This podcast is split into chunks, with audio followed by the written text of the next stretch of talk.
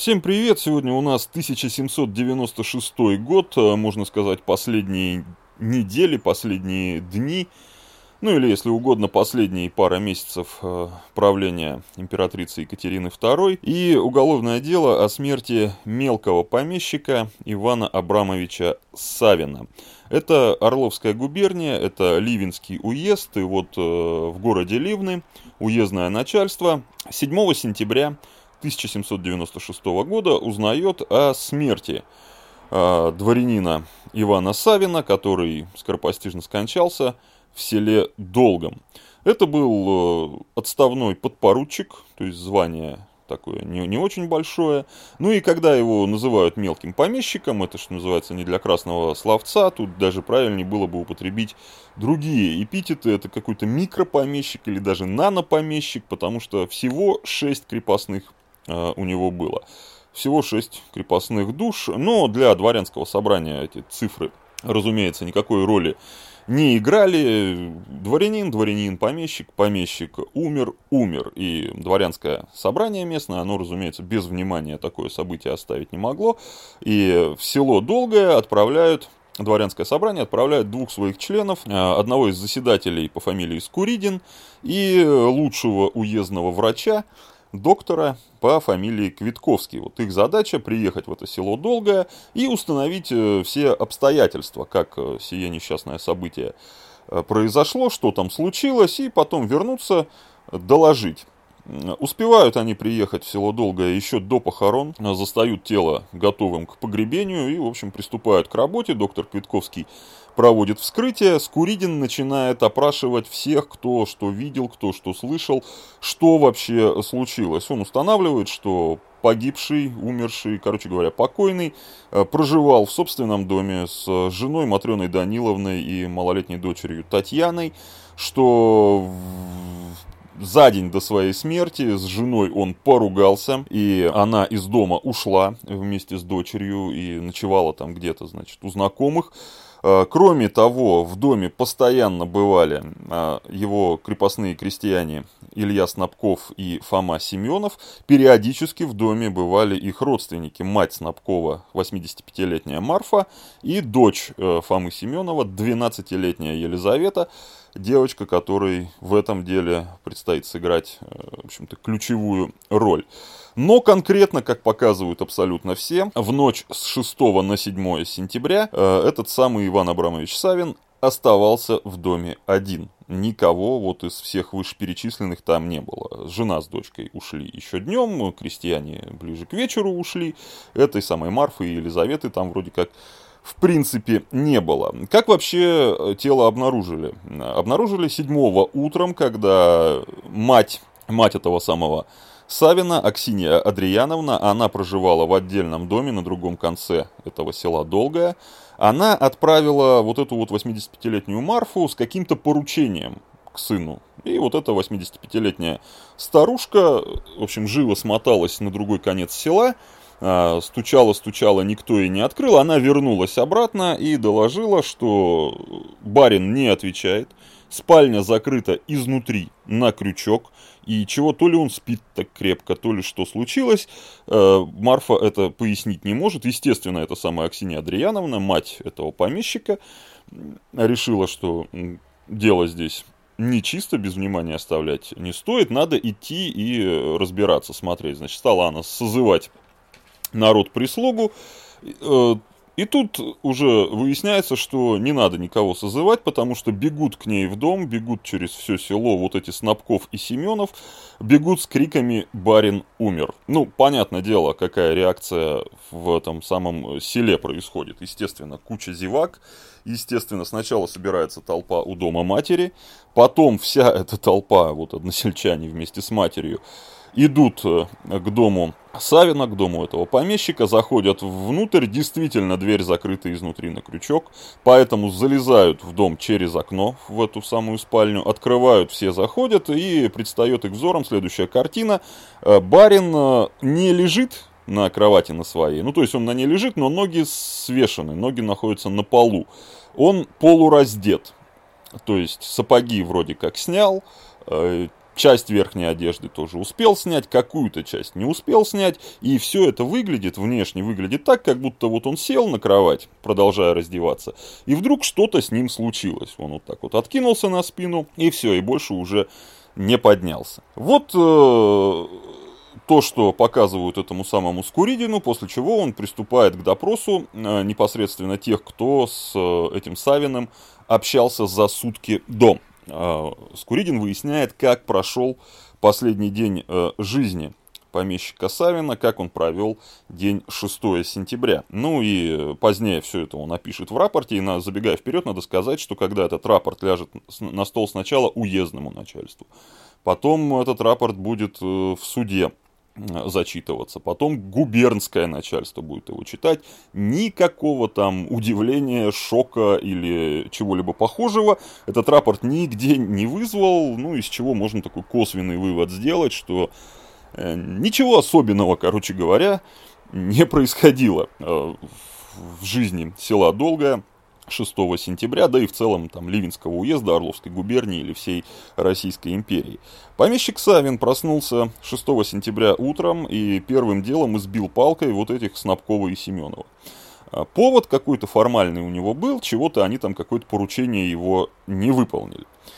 После чего вот этот э, помещик Савин э, самым грязным образом начал домогаться 12-летней дочери Семенова. Девочка, естественно, от таких дел, а, короче говоря, не понравилось. И это, и она вырвалась и убежала из дома, после чего вот этот товарищ Савин, нисколько не смущаясь э, абсолютной дикостью того, что происходит, а происходило это, напомню, еще жена его из дома не ушла, жена была в доме, он э, поручает Семенову, отцу этой девочки, найти ее и привести. Ну, то есть, это просто, я не знаю, ломка абсолютно всего. Это ну не укладывается в голове нормального человека. Семенов, естественно, прекрасно понимает, э, что от него требуют, поэтому он уходит ее искать и ищет ее ну, скажем так, не напрягаясь вообще. Даже будут там потом показывать, что так или иначе он с дочерью пересекался где-то э, в течение дня и повелел ей убежать куда-нибудь и спрятаться получше. А барину в течение дня он докладывал, что да, ищу,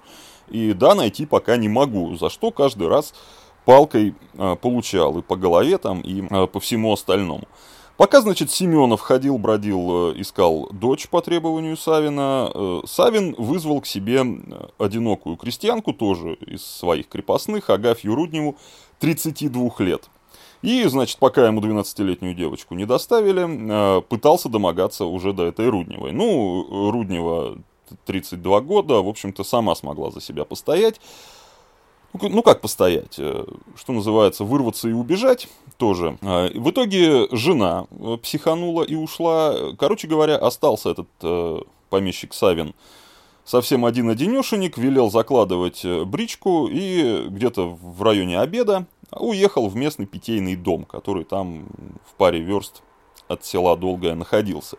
В этом питейном доме провел он э, ну, практически весь остаток дня, до позднего вечера он там находился, пропил 50 копеек серебром и в таком вот развеселом состоянии, уже затемно, вернулся домой, где более-менее вся эта его челядь э, опять собралась около дома, я имею в виду, конечно, Снабкова, Семенова, Рудневу, в общем, начал требовать он от них того же самого, чего требовал до обеда. Соответственно, от Семенова он требовал привести дочь, от Рудневой он требовал Э, понятно чего. Э, крестьяне сказали, что разошлись они. Ну, Руднева опять сказала, что она убежала. Снабков и Семенов сказали, ну, опять мы пошли э, выполнять его поручение. Снабков отправился разыскивать жену, ему он велел найти жену, а Семенов отправился разыскивать дочь. И вот вроде как мы там полночи ходили по деревне, стучались в дома, спрашивали, они у вас ли прячутся девочка и барыня. А помещик вроде как все, остался дома один. Ну, а дальше, говорили крестьяне с Куридину, дальше вы знаете уже все. Дальше вот седьмого утром а, пришли, а он э, погибший там у нас лежит, умер. К этому моменту, когда Скуридин закончил все эти допросы и все это аккуратно в рапорт записал, закончил свою работу и доктор Квитковский, Э, причину смерти он определил какую-то одному ему понятную, потому что ни один современный врач не в состоянии эту галиматью, которую он там понаписал, э, разобрать и определить, что же было. Он написал причина смерти – возжжение в легком. Вот как хотите, так и понимаете. Что это такое, чего там случилось, приключилось. Все это они записали, и с чистым сердцем уехали. Э, уехали в город Ливны, там в дворянском собрании все эти документы представили на обозрение. В, в этом самом дворянском собрании э, все-таки нашлось какое-то количество людей, которые были поумнее Скуридина и Квитковского. Все это почитав, они очень сильно насторожились. И э, совершенно справедливо Скуридину указали на ряд моментов, на которые он внимания почему-то не обратил. Ну, может быть, в силу неопытности какой-то своей или что-то в этом духе. Во-первых, сказали в дворянском собрании, вот из, просто из этого рапорта мы видим сразу трех человек, у которых были, мягко говоря, весомые мотивы на то, чтобы расправиться с помещиком Савиным. Это, разумеется, крестьяне Снабков и Семенов. Э, Снабков в меньшей степени, его просто палкой там колотили регулярно.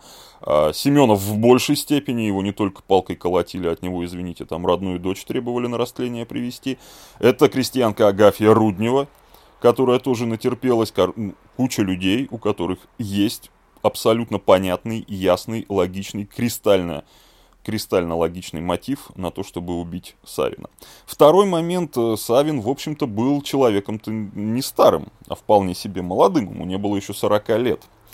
И на здоровье на свое он никогда, в общем-то, не жаловался. Уже одно это должно насторожить. Чего это вдруг э, мужик? Ну хорошо, по тем временам не совсем молодой, да, это в 21 веке нет 40, ты еще, в общем-то, зеленой жизни не видел. А тогда, да, хорошо, взрослый, но все равно взрослый, здоровый, мужик, который на здоровье никогда не жаловался. И вдруг взял ни с того ни с сего, умер.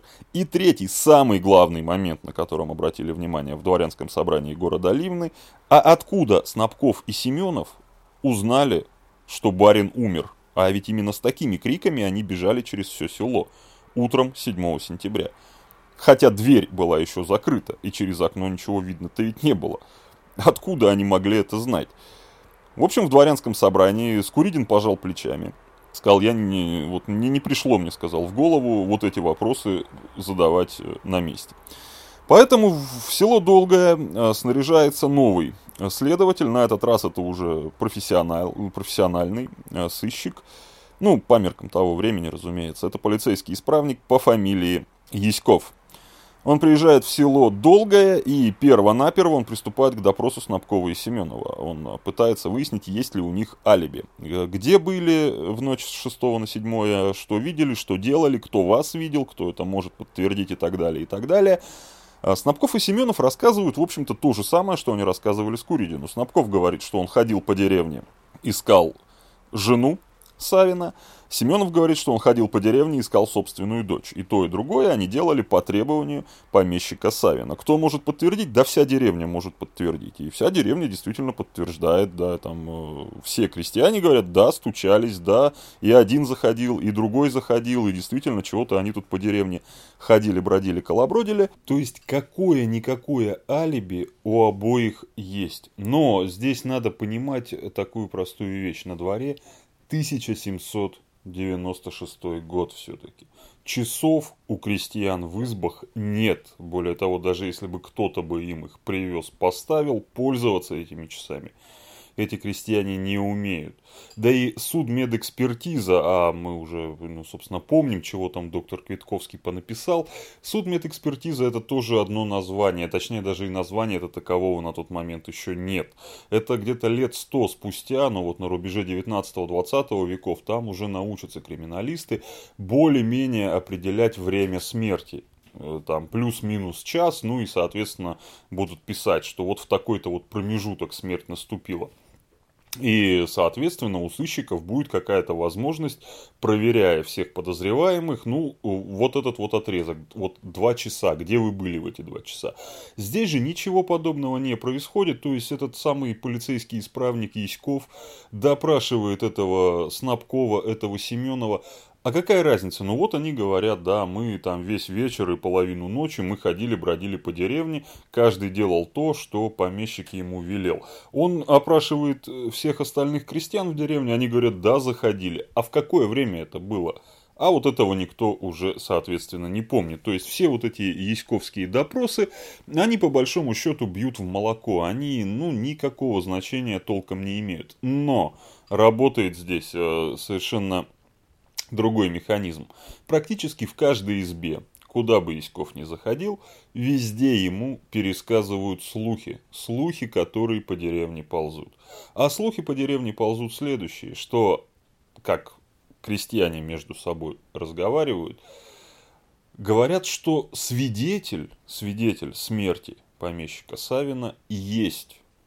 Вот просто вот об этом, об этом судачат в деревне. И свидетель, как это не удивительно, это вот эта самая 12-летняя Елизавета, дочь Фомы Семенова. Как-то вот по деревне говорят, что она видела, как помещик Савин покинул этот бренный мир – ну, забегая вперед, откуда слухи? Ну, слухи, понятно, слухами земля полнится. Это и э, сегодня, и не только в деревнях, а, в общем-то, и в городах. Понятно, люди постоянно что-то болтают. Откуда эти слухи поползли? Ну, наверное, от самой этой Елизаветы Семеновой. Наверное, кому-то она там из подруг из сверстниц, где-то кому-то что-то проболталось, и дальше все это пошла писать губерния, что называется. Яськов это слышит в одном доме, в другом доме, в третьем доме, в конце концов он понимает, что ну не просто это так. Слух-то, понятно, слух, и, естественно, там как-то это подтвердишь. Да вот судачили бабы у колодца, вот я слышала краем уха, вот вам пересказываю. У следующего спрашивают, тоже кто-то где-то сказал. То есть найти, от кого конкретно слух пошел, разумеется, невозможно. Но основания для того, чтобы взять эту несчастную 12-летнюю Елизавету Семенову и допросить ее как следует, у Иськова появляется. Что он и делает. Допрашивает он ее, ну, опять же, вспоминаем, 1796 год на дворе. Разумеется, нет никаких вот этих э, современных требований, чтобы там был законный представитель рядом с ней, адвокат, родители, кто-то еще. Ничего подобного. Этот самый Яськов там чуть ли не за шкирку ее берет, э, говорит, давай, значит, выкладывай мне всю правду матку, или же я тебе по голове больно кулаком стукну. И перепуганная девочка, 12-летняя Елизавета Семенова, начинает свой рассказ. И рассказ этот выглядит следующим образом. Э, когда днем от помещика она вырвалась, убежала, действительно днем она встретила отца, который ее разыскивал, и отец ей повелел спрятаться куда-нибудь э, очень-очень хорошо, просто схорониться. Что придумала эта смышленая девочка? Она придумала, в общем-то, достаточно классную вещь. На первый взгляд, простую, но от того еще более гениальную. Она решила спрятаться в доме самого помещика Савина. В общем, логично предполагая, что там ее искать точно никто не будет. Там она и спряталась. На палатях. И на этих самых палатях находилась уже поздно вечером, когда Савин, крайне нетрезвый, вернулся домой. С этих палатей, по ее собственным словам, она наблюдала, как он домогался этой Агафьи Рудневой, как Агафья Руднева точно так же от него вырвалась и убежала, как Агафья Руднева во дворе встретила, собственно, Снабкова и Семенова, как они все втроем вернулись в дом, и, собственно, мужики взяли и этого самого помещика задушили. После чего отволокли его в спальню, положили на кровать таким образом, чтобы это выглядело естественно, как будто он сам сел на нее и упал и умер. После чего, вот это важный момент, на который, кстати говоря, Яськов внимания не обратил. Обратят на этот момент внимание гораздо позже. По словам Елизаветы Семеновой, после этого дверь они за собой прикрыли и ножом через щель набросили крючок. Так, чтобы дверь оказалась закрытой изнутри. После чего еще какое-то время они там между собой пообсуждали, кому что говорить, кто где был, и разошлись. Яськов не поленился, он провел следственный эксперимент. Он пришел в дом помещика Савина и посмотрел, что там за дверь, и самостоятельно ножом с внешней стороны сумел этот крючок набросить. То есть, ну, действительно, дверь там плотно к косяку не прилегала, был очень большой зазор, и действительно можно было вот такую вот нехитрую операцию провести. После этого Яськов начинает допрашивать Агафью Рудневу. И допрашивает ее тоже с адским пристрастием. Ну, это по нашим сегодняшним меркам адское пристрастие. В общем-то, по тем временам это даже пыткой не считается. Ну, понятно, угрожает. Понятно, применяет физическую силу. Понятно, там что-то кричит, ругается. Агафья Руднева в конце концов сознается. Она, в общем-то, слово в слово повторяет все, что рассказала Елизавета Семенова, что да, все так и было. И единственное, на что Агафья Руднева упирает, она говорит, что никакого сговора не было. Никто заранее не сговаривался. А это, кстати говоря, очень важно в дореволюционной вот этой практике. Там э, преступление, которое совершено, ну просто вот что называется, чаша терпения переполнилась, да, вот э, помутнение какое-то у человека наступило, и он там что-то бах-бах и, и натворил, оно как-то проще судилось, э, чем преступление заранее спланированное, заранее обдуманное, а тем более коллективное. Вот это всегда было важно. Кстати говоря, тут даже бог с ней с дореволюционной практикой. Вспомните э, замечательный фильм «Место встречи изменить нельзя», где там Глеб Жеглов Шарапову объясняет психологию преступников, когда только-только они Груздева арестовали.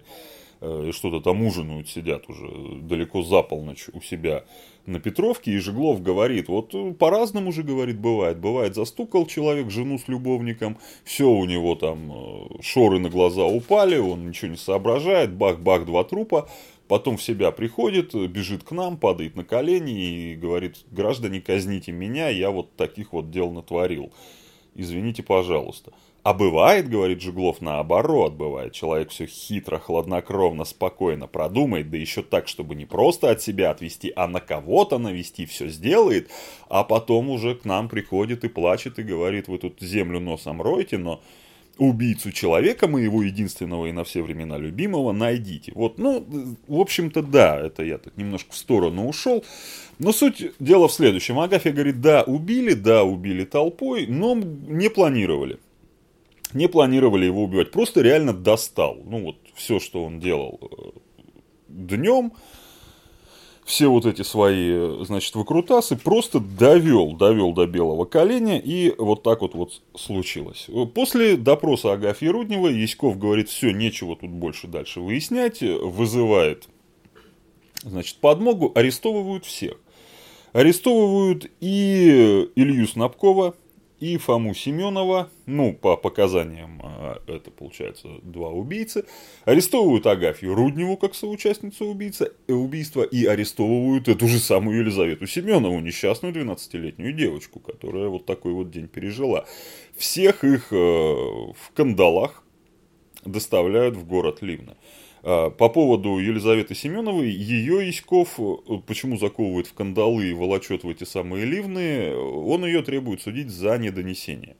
Что она была свидетельницей убийства и ни, никому ничего не рассказала, не пришла к властям, не донесла, одним словом. Вот за это, значит, давайте судить всех подряд. В середине ноября их доставляют в Ливны. Больше месяца они там сидят в застенке при местном полицейском участке. Середина ноября.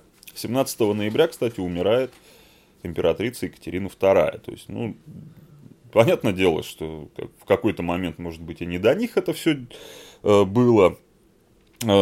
Тем не менее, проходят точные ставки за это время, и Снабков, и Семенов на очных ставках признаются с Агафьей Рудневой, куда им отпираться, но при этом точно так же говорят, что вот до того момента, как они вошли в дом, никакого намерения никого убивать ни у одного, ни у другого не было. Они говорят, что они пришли в дом доложить ему, что никого они не нашли. Вот, э, Снабков не нашел жену Савина, Семенов не нашел собственную дочь, вот они пришли ему об этом сообщить, а он уже, уже адски нетрезвый, опять на них набросился с палкой, опять начал черти чего вытворять, и, ну, да, вот это все вот стало той соломинкой, которая горб верблюду и сломала. Короче говоря, убить убили, но сговора не было.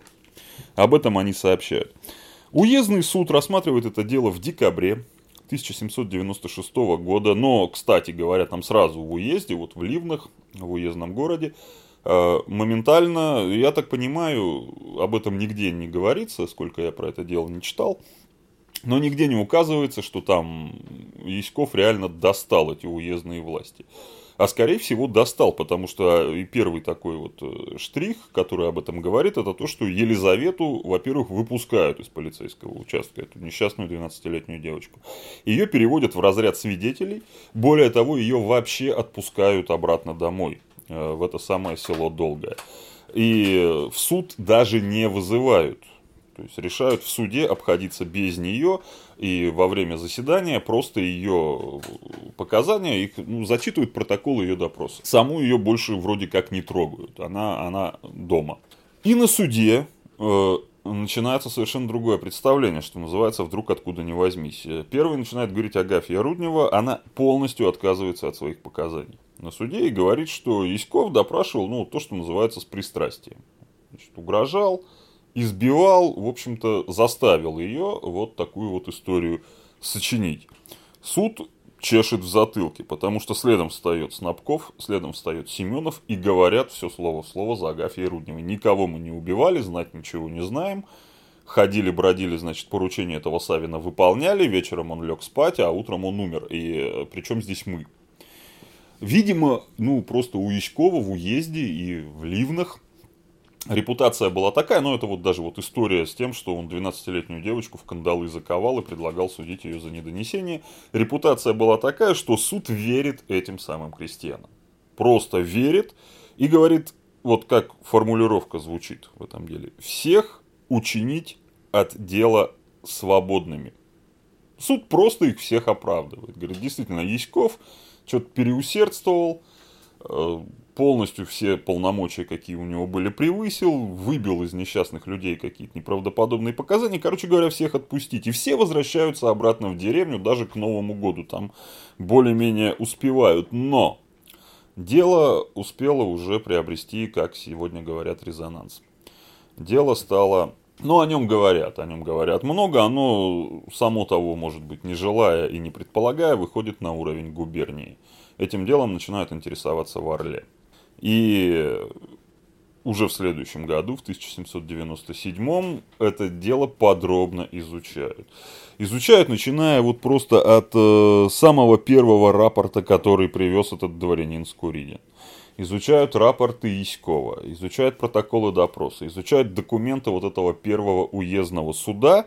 И в результате в июне 1797 года вот уже губернские власти – в Орле приходят к выводу, что чего-то тут не так.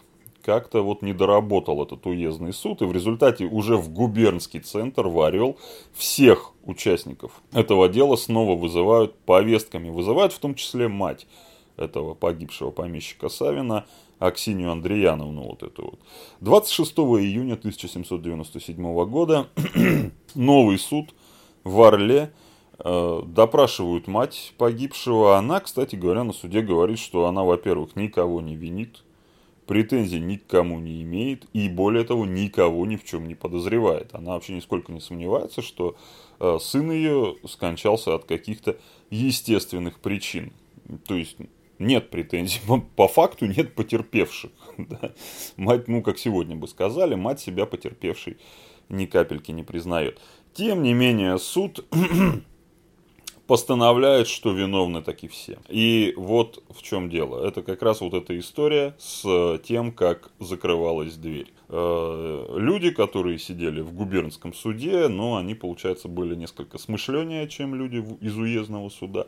Они обращают внимание на показания Елизаветы Семеновой о том, что э, убийцы Снабков и ее отец Семенов дверь закрывали снаружи ножом через щель набрасывая крючок. Они приходят к выводу, что ну придумать такое специально 12-летняя девочка просто не в состоянии. Более того, во-первых, у нее нет никаких причин родного отца оговаривать. Ну а во-вторых, даже если вдруг какие-то причины у нее появились, и она этого родного отца оговорила, но за, как, как она может придумать вот такую вот подробность, подробность, которую более того, полицейский исправник Яськов подтвердил следственным экспериментом на месте. Вот за это вот уцепившись, всех признают виновными, выносят достаточно страшные приговоры. Илья Снабков и Фома Семенов получают по 25 ударов кнутом, вырывание ноздрей, штемпельные знаки на лица и вечная каторга. Вечная каторга. То есть, ну, понятно, сколько эта вечная каторга могла длиться. Там несколько лет поработали, да померли просто от невыносимых условий. Агафья Руднева получает следующий приговор. Э, порка плетьми прилюдная. Это, кстати, важно, потому что могли приговорить, приговорить и не к прилюдной порке. Ну, как-то Бог его знает, были вот такие вот наказания.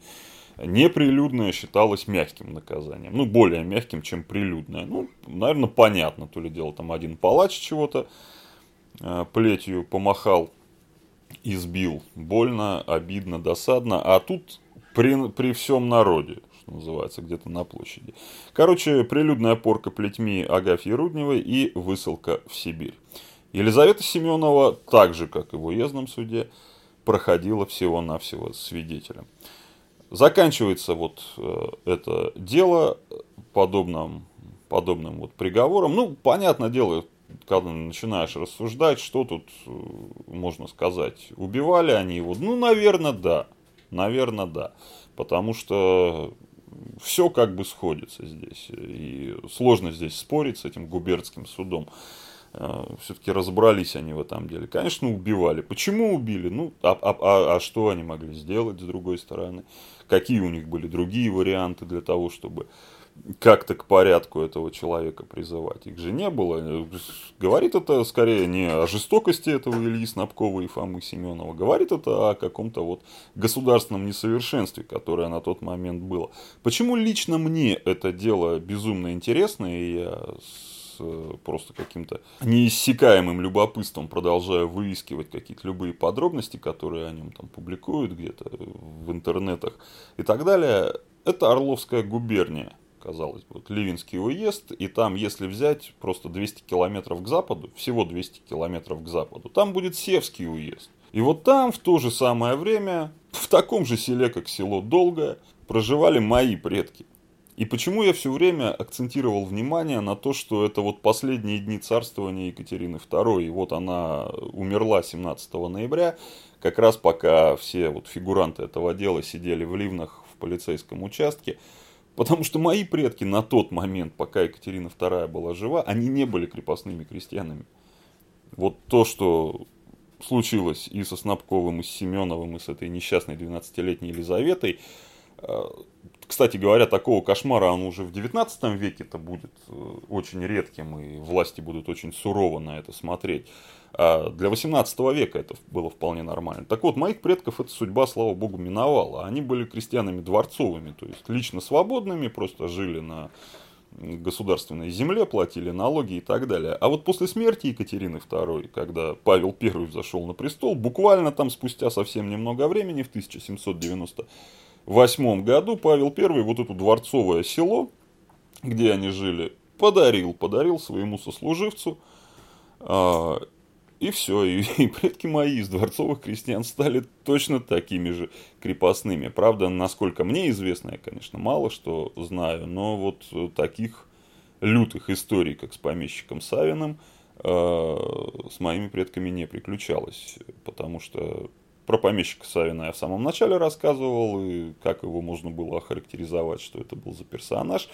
Э, те помещики, которые владели селом, где жили мои предки, это были все-таки там офицеры очень э, высоких званий, люди маломальски образованные. Короче, такого кошмара они себе не позволяли. Ну и плюс ко всему, в общем-то, этой моей несчастной семье под этим крепостным гнетом надо было прожить каких-то 60 лет. Все на этом, спасибо. Ставьте там лайки мне. До свидания вам всем.